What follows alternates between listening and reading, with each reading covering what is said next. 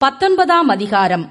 Apollo என்பவன் Corinth பட்டணத்திலே இருக்கையில் பவுல் மேடான தேசங்கள் வழியாய் போய் எபேசுவுக்கு வந்தான்.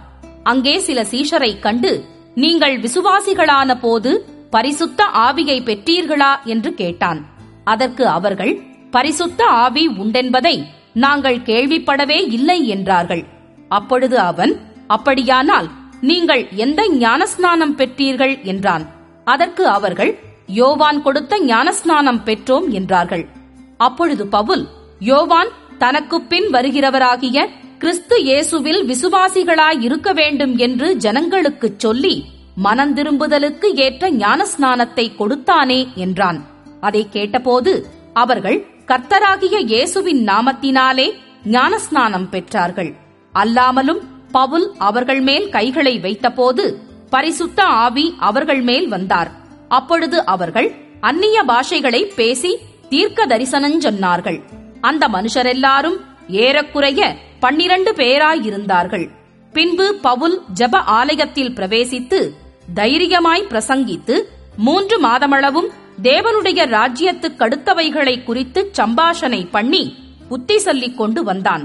சிலர் கடினப்பட்டு அவிசுவாசிகளாகி கூட்டத்திற்கு முன்பாக இந்த மார்க்கத்தை நிந்தித்த போது அவன் அவர்களை விட்டு விலகி சீஷரை அவர்களிடத்திலிருந்து பிரித்துக் கொண்டு திறன்னு என்னும் ஒருவனுடைய வித்யாசாலையிலே அனுதினமும் சம்பாஷித்துக் கொண்டு வந்தான்.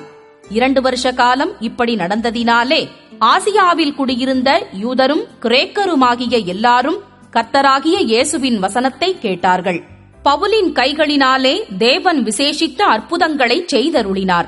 அவனுடைய சரீரத்திலிருந்து உருமால்களையும் கச்சைகளையும் கொண்டு வந்து வியாதிக்காரர் மேல் போட வியாதிகள் அவர்களை விட்டு நீங்கிப் போயின. பொல்லாத ஆவிகளும் அவர்களை விட்டு புறப்பட்டன. அப்பொழுது தேசாந்தரிகளாய்த் திரிகிற மந்திரவாதிகளாகிய யூதரில் சிலர் பொல்லாத ஆவிகள் பிடித்திருந்தவர்கள் மேல் கர்த்தராகிய இயேசுவின் நாமத்தை சொல்லத் துணிந்து பவுல் பிரசங்கிக்கிற இயேசுவின் பேரில் ஆணையிட்டு உங்களுக்கு கட்டளையிடுகிறோம் என்றார்கள். பிரதான ஆசாரியனாகிய ஸ்கேவா என்னும் ஒரு யூதனுடைய குமாரர் ஏழு பேர் இப்படிச் செய்தார்கள். பொல்லாத ஆவி அவர்களை நோக்கி இயேசுவை அறிவேன் பவுலையும் அறிவேன் நீங்கள் யார் என்று சொல்லி பொல்லாத ஆவியையுடைய மனுஷன் அவர்கள் மேல் பாய்ந்து பலாத்காரம் பண்ணி அவர்களை மேற்கொள்ள அவர்கள் நிர்வாணிகளும் காயப்பட்டவர்களுமாகி அந்த வீட்டை விட்டு ஓடிப்போனார்கள் இது எபேசுவிலே குடியிருந்த யூதர் கிரேக்கர் அனைவருக்கும் தெரிய வந்தபோது அவர்களெல்லாரும் பயமடைந்தார்கள். கர்த்தராகிய இயேசுவின் நாமம் மகிமைப்பட்டது. விசுவாசித்தவர்களில் அநேகர் வந்து தங்கள் செய்கைகளை வெளிப்படுத்தி அறிக்கையிட்டார்கள். மாயவித்தைக்காரராயிருந்தவர்களில் அநேகர் தங்கள் புஸ்தகங்களை கொண்டு வந்து எல்லாருக்கும் முன்பாகச் சுட்டரித்தார்கள். அவைகளின் கிரயத்தை தொகை பார்த்து ஐம்பதினாயிரம் வெள்ளி காசாக கண்டார்கள். இவ்வளவு பலமாய் கர்த்தருடைய வசனம் விருத்தி அடைந்து மேற்கொண்டது.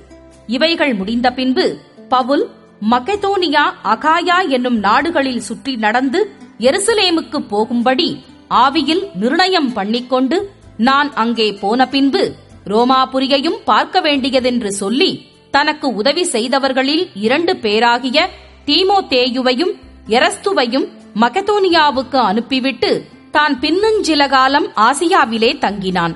அக்காலத்திலே இந்த மார்க்கத்தை குறித்து பெரிய கலகம் உண்டாயிற்று. எப்படி என்றால் தேமேத்திரியு என்னும் பெயர் கொண்ட ஒரு தட்டான் தியானாளின் கோவிலைப் போல வெள்ளியினால் சிறிய கோவில்களைச் செய்து தொழிலாளிகளுக்கு மிகுந்த ஆதாயம் வருவித்துக் கொண்டிருந்தான். இவர்களையும் இப்படிப்பட்ட தொழில் செய்கிற மற்ற வேலையாட்களையும் அவன் கூடிவரச் செய்து மனுஷர்களே இந்த தொழிலினால் நமக்கு நல்ல பிழைப்பு உண்டாயிருக்கிறதென்று அறிவீர்கள். இப்படி இருக்க கைகளினால் செய்யப்பட்ட தேவர்கள் தேவர்களல்லவென்று இந்த பவுல் என்பவன் சொல்லி எபேசுவிலே மாத்திரமல்ல கொஞ்சங்குறைய ஆசியா எங்கும் அநேக ஜனங்களுக்கு போதித்து அவர்களை வசப்படுத்திக் கொண்டான் என்று நீங்கள் கண்டும் கேட்டும் இருக்கிறீர்கள். இதனால் நம்முடைய தொழில் அற்றுப்போகும்படியான அபாயம் நேரிட்டிருக்கிறதுமல்லாமல் மகாதேவியாகிய தியானாளுடைய கோவில் எண்ணமற்று போகிறதற்கும் ஆசியா முழுமையும் பூச்சக்கரமும் சேவிக்கிற அவளுடைய மகத்துவம் அழிந்து போகிறதற்கும் ஏதுவாயிருக்கிறது என்றான். அவர்கள் இதை கேட்டு கோபத்தால் நிறைந்து எபேசியருடைய தியானாளே பெரியவள் என்று சத்தமிட்டார்கள். பட்டணம் முழுவதும் கலகத்தினால் நிறைந்தது. பவுலுக்கு வழித்துணையாய் வந்த மகதோனியராகிய காயுவையும் அரிஸ்தர்குவையும் அவர்கள் இழுத்துக்கொண்டு ஒருமனப்பட்டு அரங்கசாலைக்கு பாய்ந்தோடினார்கள். பவுல் கூட்டத்துக்குள்ளே போக மனதாய் இருந்தபோது சீஷர்கள் அவனை போகவிடவில்லை. ஆசியா நாட்டு தலைவரில் அவனுக்கு சிநேகிதராயிருந்த சிலரும் அவனிடத்திற்கு ஆளனுப்பி அரங்கசாலைக்குள் போக வேண்டாம் என்று எச்சரித்தார்கள். கூட்டத்தில் அமளியுண்டாகி சிலர் இப்படியும் சிலர் அப்படியுமாக பேசினார்கள். தாங்கள் கூடி வந்த காரணம் இன்னதென்று அநேகருக்கு தெரியாதிருந்தது. அப்பொழுது யூதர்கள் அலெக்சந்தர் என்பவனை முன்னிற்கத் தள்ளுகையில் கூட்டத்திலே சிலர் அவனை முன்னே இழுத்து விட்டார்கள். அலெக்சந்தர் கையமர்த்தி ஜனங்களுக்கு உத்தரவு சொல்ல மனதாயிருந்தான். அவன் யூதன் என்று அவர்கள் அறிந்தபோது எபேசியருடைய தியானாளே பெரியவள் என்று இரண்டு மணி நேரமளவும் எல்லாரும் ஏகமாய் சத்தமிட்டுக் கொண்டிருந்தார்கள். பட்டணத்து சம்பிரதியானவன் ஜனங்களை அமர்த்தி எபேசியரே எபேசியருடைய பட்டணம் மகாதேவியாகிய தியானாளுக்கும் வானத்திலிருந்து விழுந்த சிலைக்கும் கோவிற் பரிசாரகியாயிருக்கிறதை அறியாதவன் உண்டோ? இது எதிர்பேசப்படாத காரியமாகையால் நீங்கள் ஒன்றும் பதறிச் செய்யாமல் அமர்ந்திருக்க வேண்டும். இந்த மனுஷரை இங்கே கொண்டு வந்தீர்கள். இவர்கள் கோவிற் கொள்ளைக்காரரும் அல்ல. உங்கள் தேவியை தூஷிக்கிறவர்களும் அல்ல. டெமேத்திரியுக்கும் அவனைச் சேர்ந்த தொழிலாளிகளுக்கும் ஒருவன் மேல் ஒரு காரியம் உண்டாயிருந்தால் நியாயம் விசாரிக்கிற நாட்கள் உண்டு தேசாதிபதிகளும் இருக்கிறார்கள். ஒருவர் பேரில் ஒருவர் வழக்காடிக் கொள்ளட்டும். நீங்கள் வேறே யாதொரு காரியத்தை குறித்து விசாரிக்க வேண்டியதானால் அது நியாய சங்கத்திலே தீர்க்கப்படும்.